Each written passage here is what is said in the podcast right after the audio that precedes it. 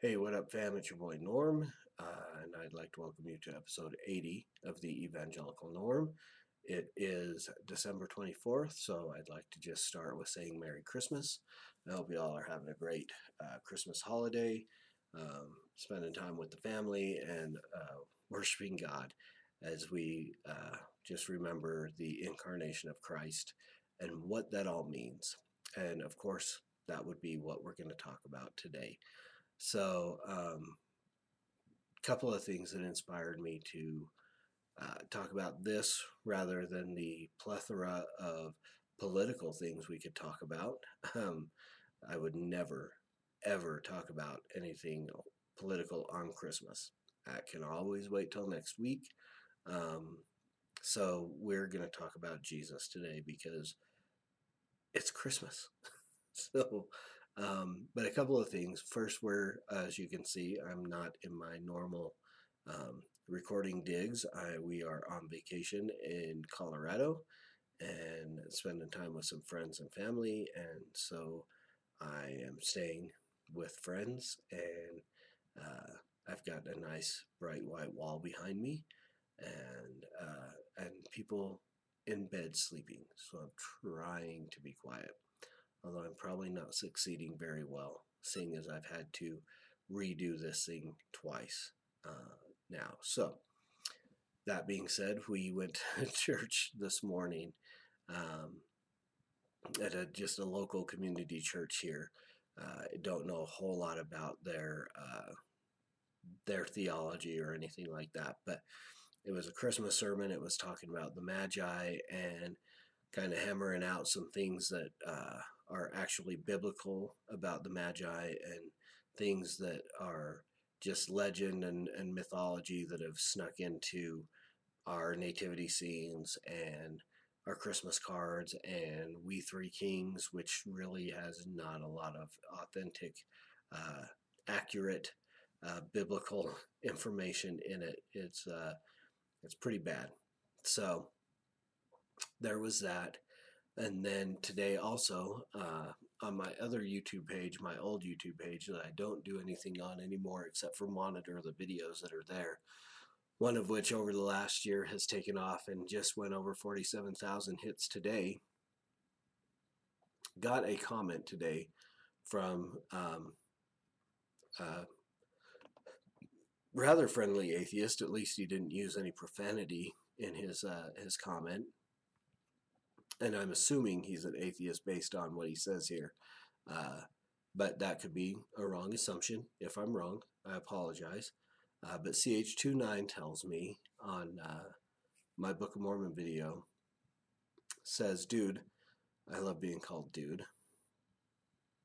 There's no reason to believe in the legend of Jesus. So he's starting out well. um, the New Testament is equally a load of crap as the Book of Mormon. Okay?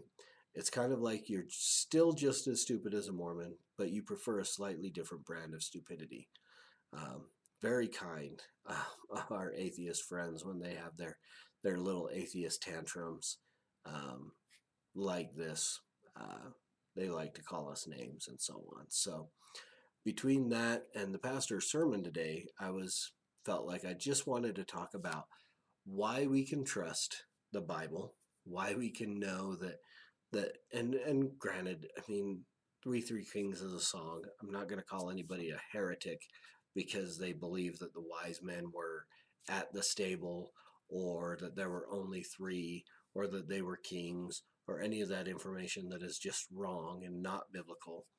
Um, so it's not a it's not a heresy issue if you love We Three Kings, keep singing We Three Kings. Just enjoy it, but just know that it's wrong.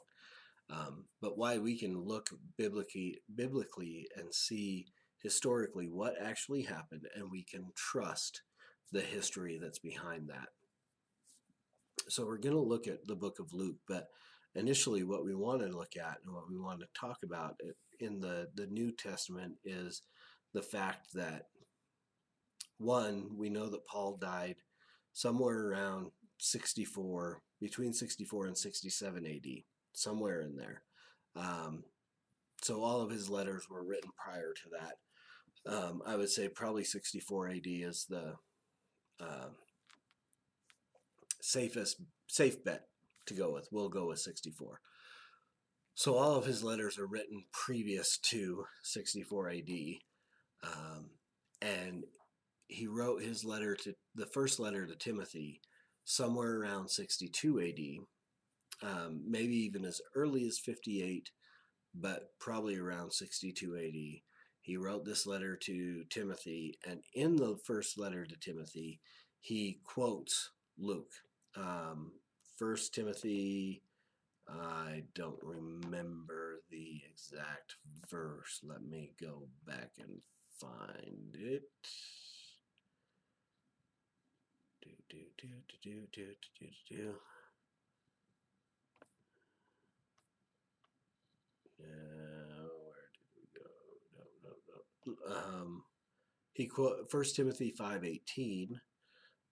Paul quotes Luke from Luke ten say, seven, uh, saying the laborer is worth his wages.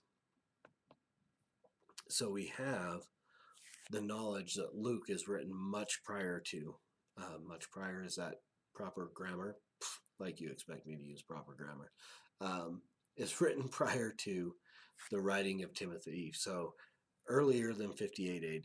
Now we know that Christ died somewhere around between 30, 33, somewhere in there AD.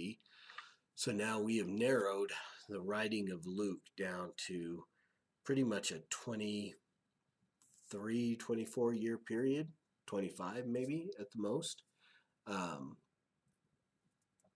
and most scholars will say that Mark was written first and that Matthew and Luke, excuse me, borrow from Mark. Um, and so again, contemporary writings using each other, writing at each other, but knowing that Mark was written first, so would have come after 33. Now, and if Luke borrows anything from Mark, uh, which I don't know if he necessarily borrowed from, um, we're going to talk about the way that Luke wrote, the way I believe that Luke wrote, just based on the way he writes.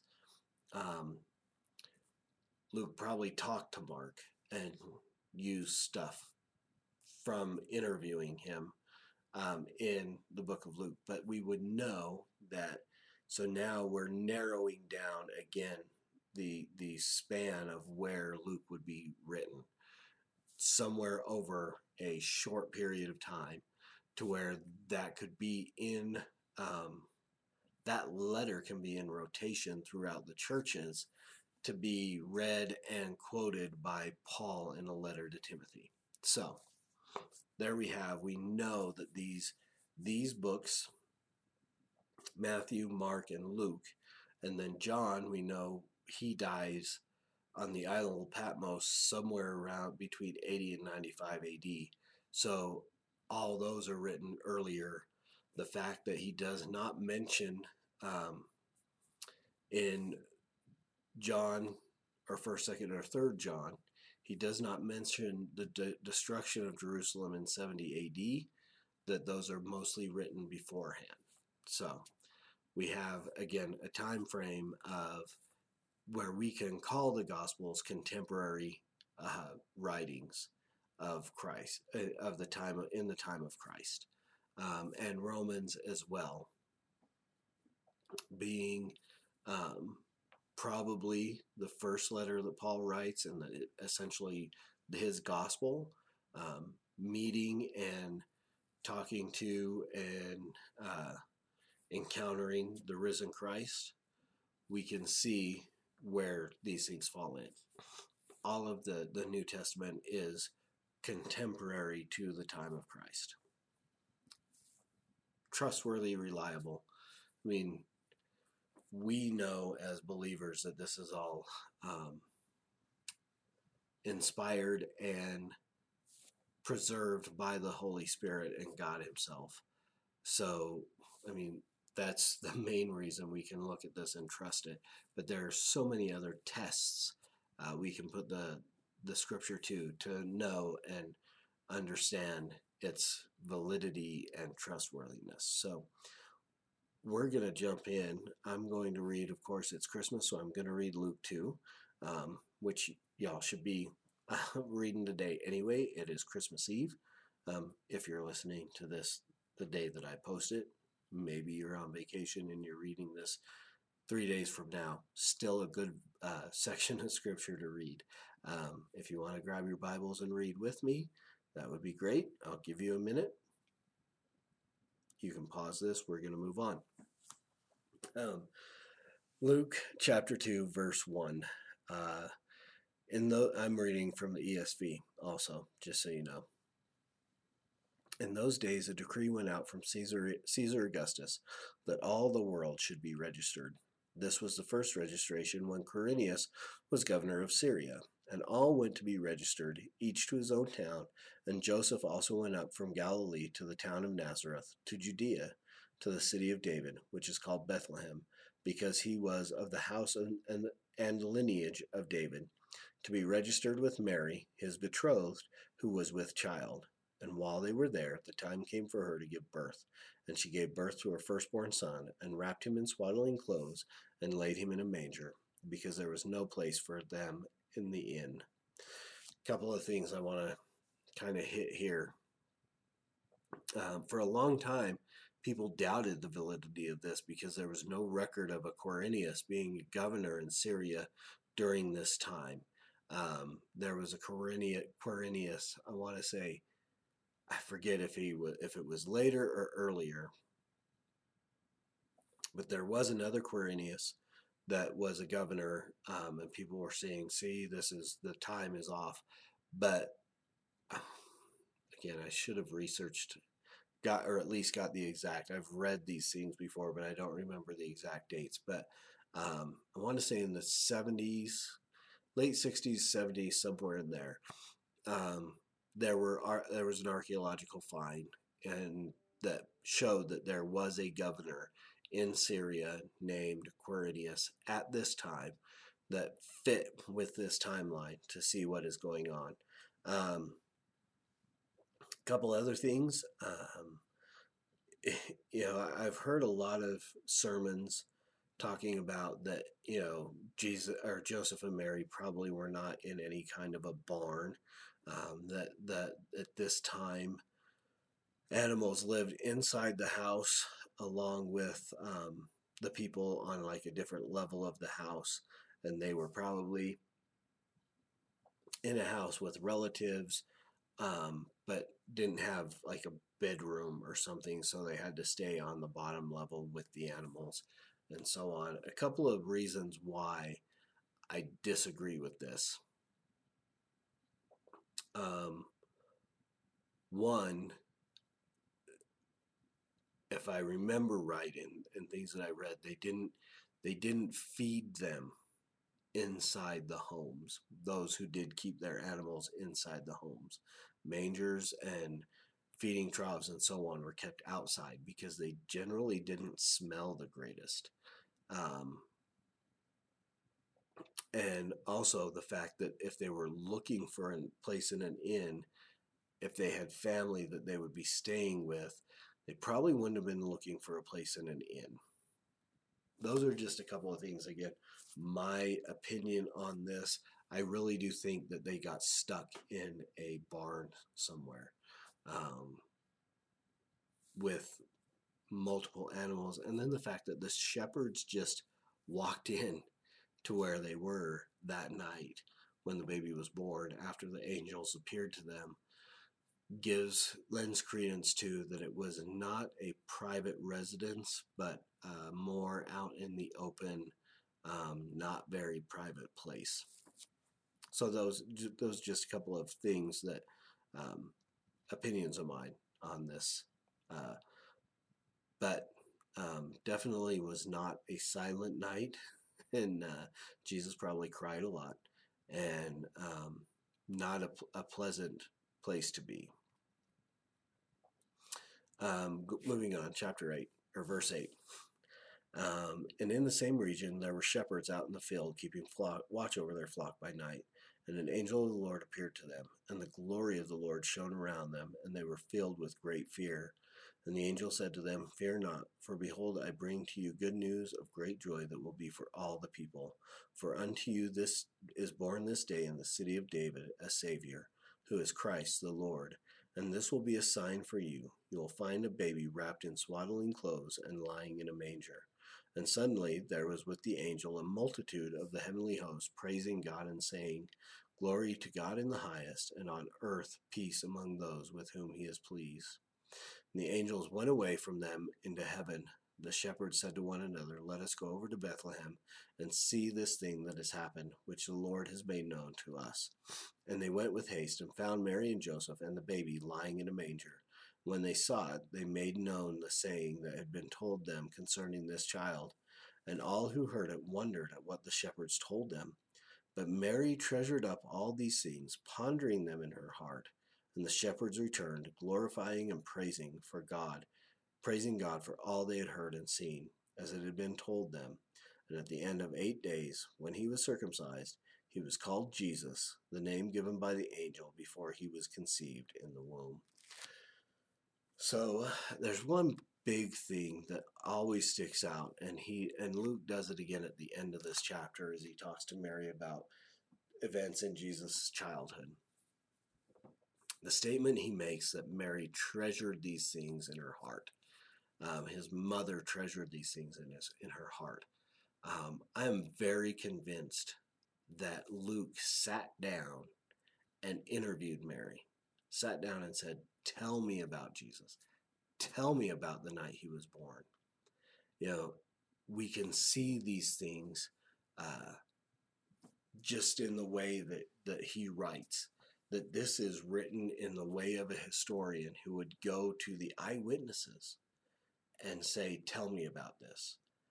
And just that statement, his mother treasured these things up. You can see the the interviewer interviewee relationship in that statement. So Luke is sitting down with eyewitnesses, and we see this in other places throughout Luke's writings when he writes these things down.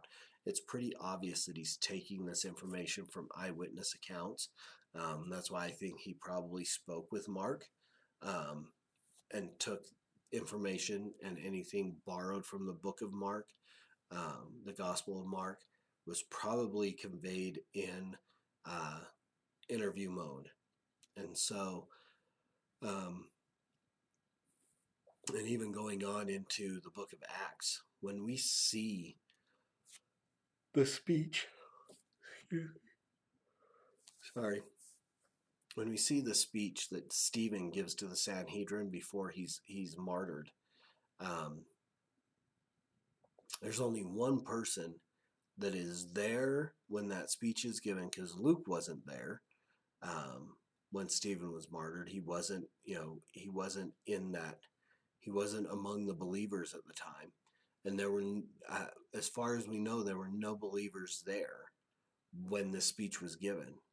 He was before the the Sanhedrin, um, making this speech about how they killed the prophets and Moses, and going on and on and on. Amazing speech that was given before he was killed but Luke points out that um, they laid their cloaks at the feet of a man named Paul, uh, Saul.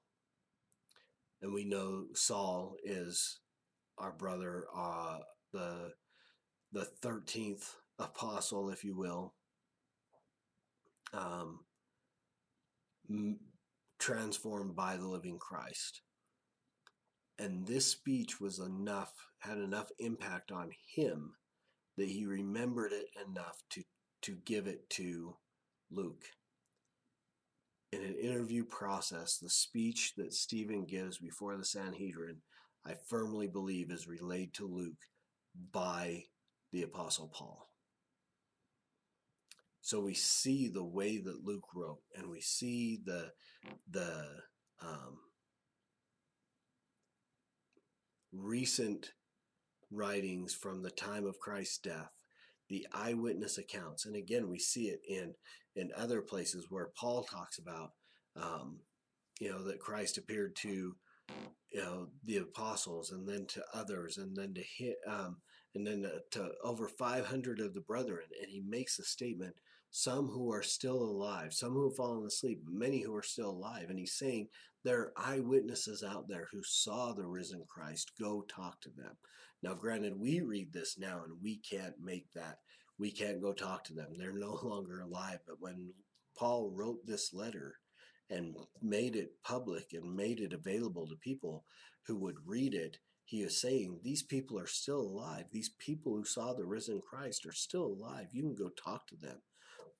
When Luke had given the his gospel and the book of Acts to be given to um, the churches to read, many of the people he interviewed were still alive.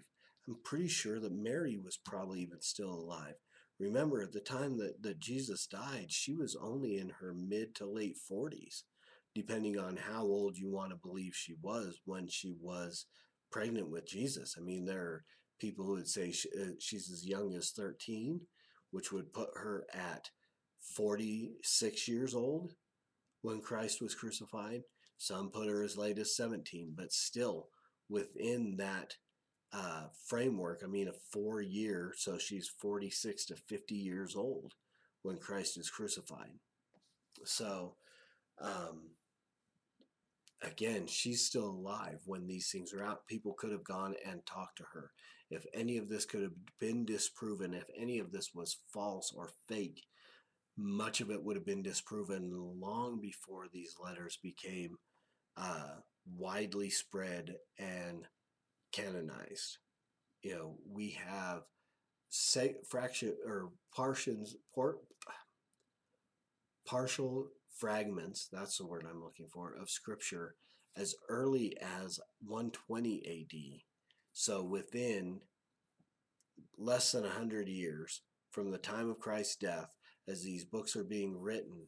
And in 120 AT, we have what AD we have what is called the Muratorian fragment, which has par, uh, partial um, bits of every book of the New Testament except for James.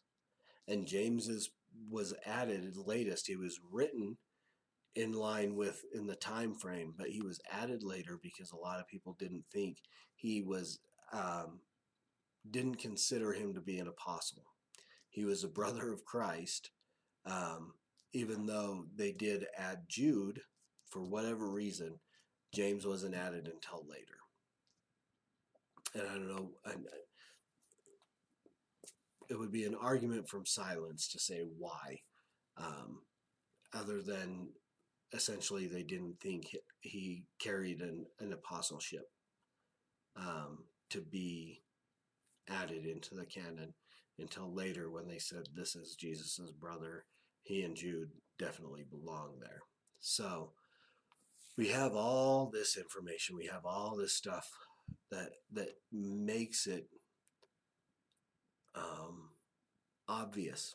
This word I would use that we can trust what was written by the apostles um, and given as scripture and made canon. So, um, you know, we can take that and then we can look at those things and we can know that God took on a body of flesh, was born as a baby. And here, here's the other thing I wanted to mention. I'm going to digress for a minute. Um, there are a lot of pro life groups, and I'm as pro life as they come. I am I go beyond what normally we would call pro life to abolitionist. Not affiliated with abo- abolish human abortion. This group needs to repent from some of the things they do and get back to a um,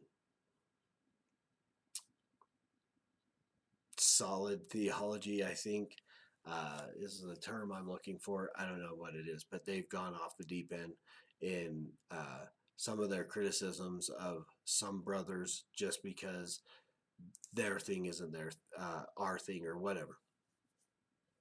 Again, I digress. We've got a lot of uh, pro-life groups that this year I've never seen it until this year, where they're taking pictures of a manger or some of these things and saying, you know, uh, we owe our salvation to, you know, an unplanned pregnancy. And, again, I understand where they're trying to get to. We want to get rid of abortion.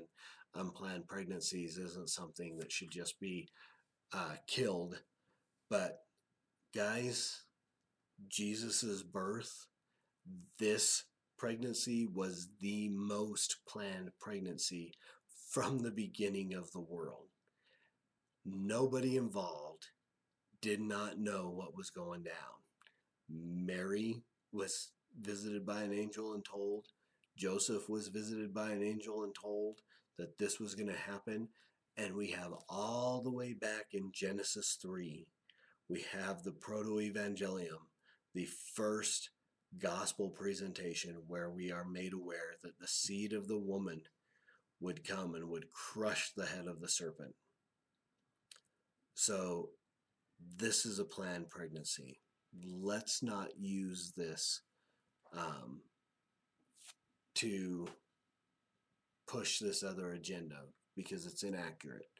And so, there we have that.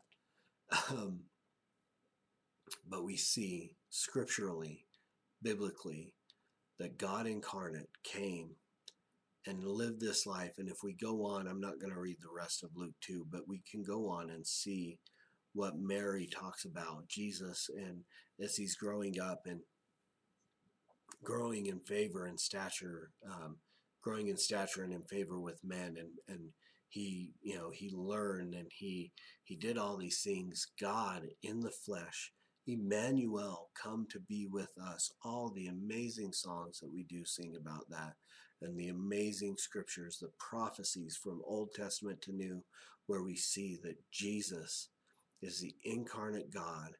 Come, he is he is fully human, fully man, and fully God. Fully man to be the representation that we need to overcome our federal head Adam and his sin that is and imputed into us through through Adam's sin and the righteousness of Christ that is imputed to us through his death on the cross. So he's fully man to be that human representation that we need to have.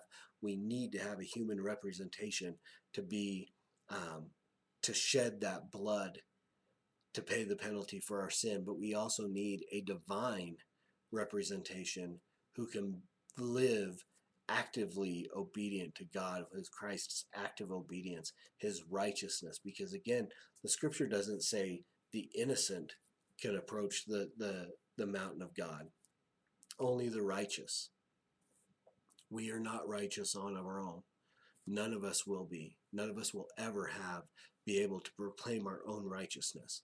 The only way we are, are imputed with any kind of righteousness is through Christ's death and resurrection um, and when we come and we repent and we, we put our faith and our trust in the sacrificial work that Christ did, and again, repentance and faith are not works, they are both gifts from God, so that we can honestly say that we did nothing to gain our own salvation. We did nothing to contribute to our own salvation.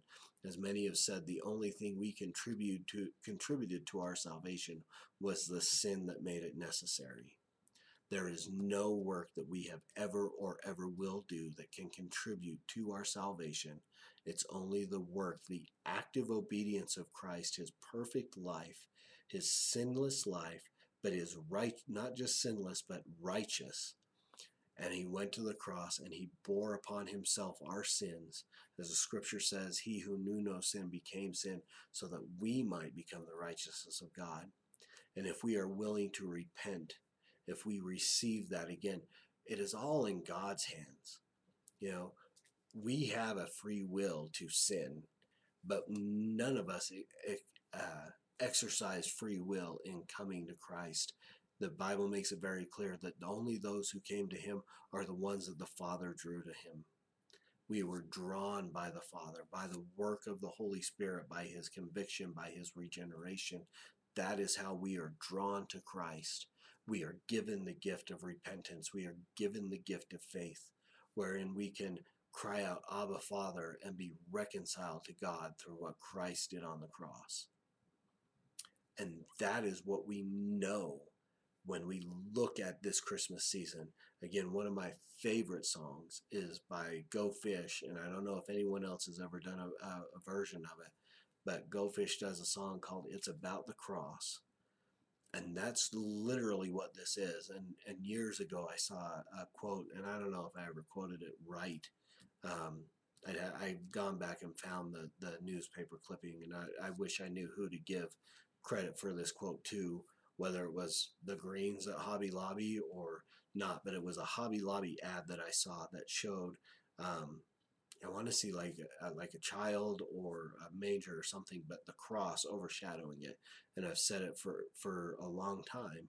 Um, you know, the now I can't remember how I said it, but always overshadowing, um, always overshadowing Bethlehem's manger is the image of Calvary's cross.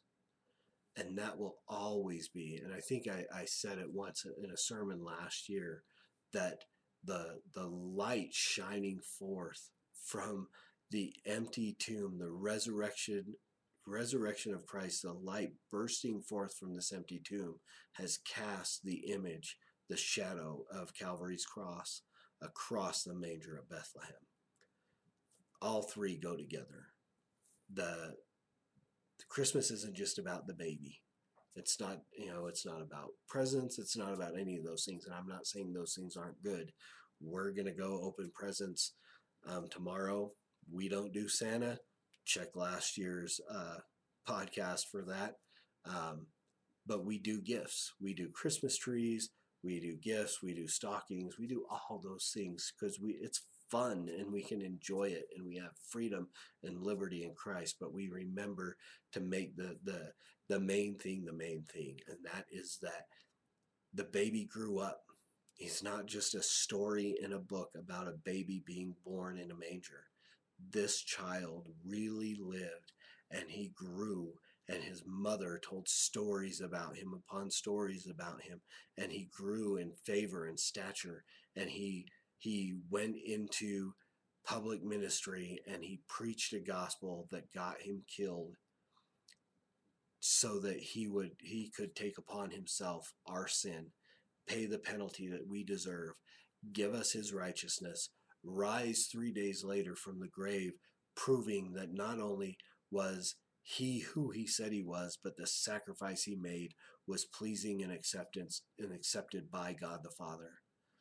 And he taught his disciples and he he stayed with them for a time and then he ascended to heaven to prepare a place for us and his gospel was sent forth by men who used words and they shared that. And because of this event and these men who studied under this, this man Christ, who died and paid the penalty for our sin, and because of their willingness to preach what they knew to be true and did not ever back down from it and went to their own deaths, everyone except for John being a horrifying death, a, a, a, brutal death. John endured many brutal things and did not die and then died uh, on his on his own as an old man.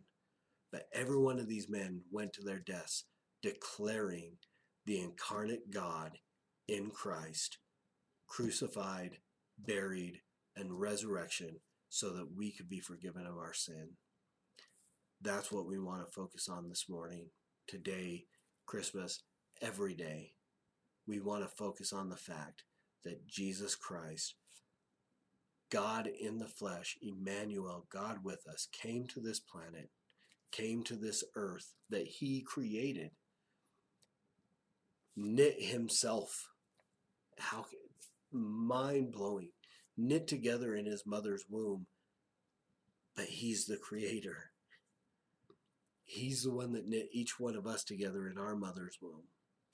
And yet he was knit together in his mother's womb. lived a perfect life, died a sinner's death, so that we can be reconciled to Him. Remember that this Christmas. As you sit down with your families, um, you open presents, you eat a lot of food, um, prepare to go back to work um, and relaunch in the next year, um, consider those things. Make sure those things are the, are the main focus among all of the the the presence and food and family and fun. Make sure we have a fundamental focus. Uh, I don't. I can't get any more alliteration in there. Um, on Christ and what He did for us. And as always, preach the gospel at all times. Like the apostles did, use words. They are necessary. And until next week, Soli Deo Gloria.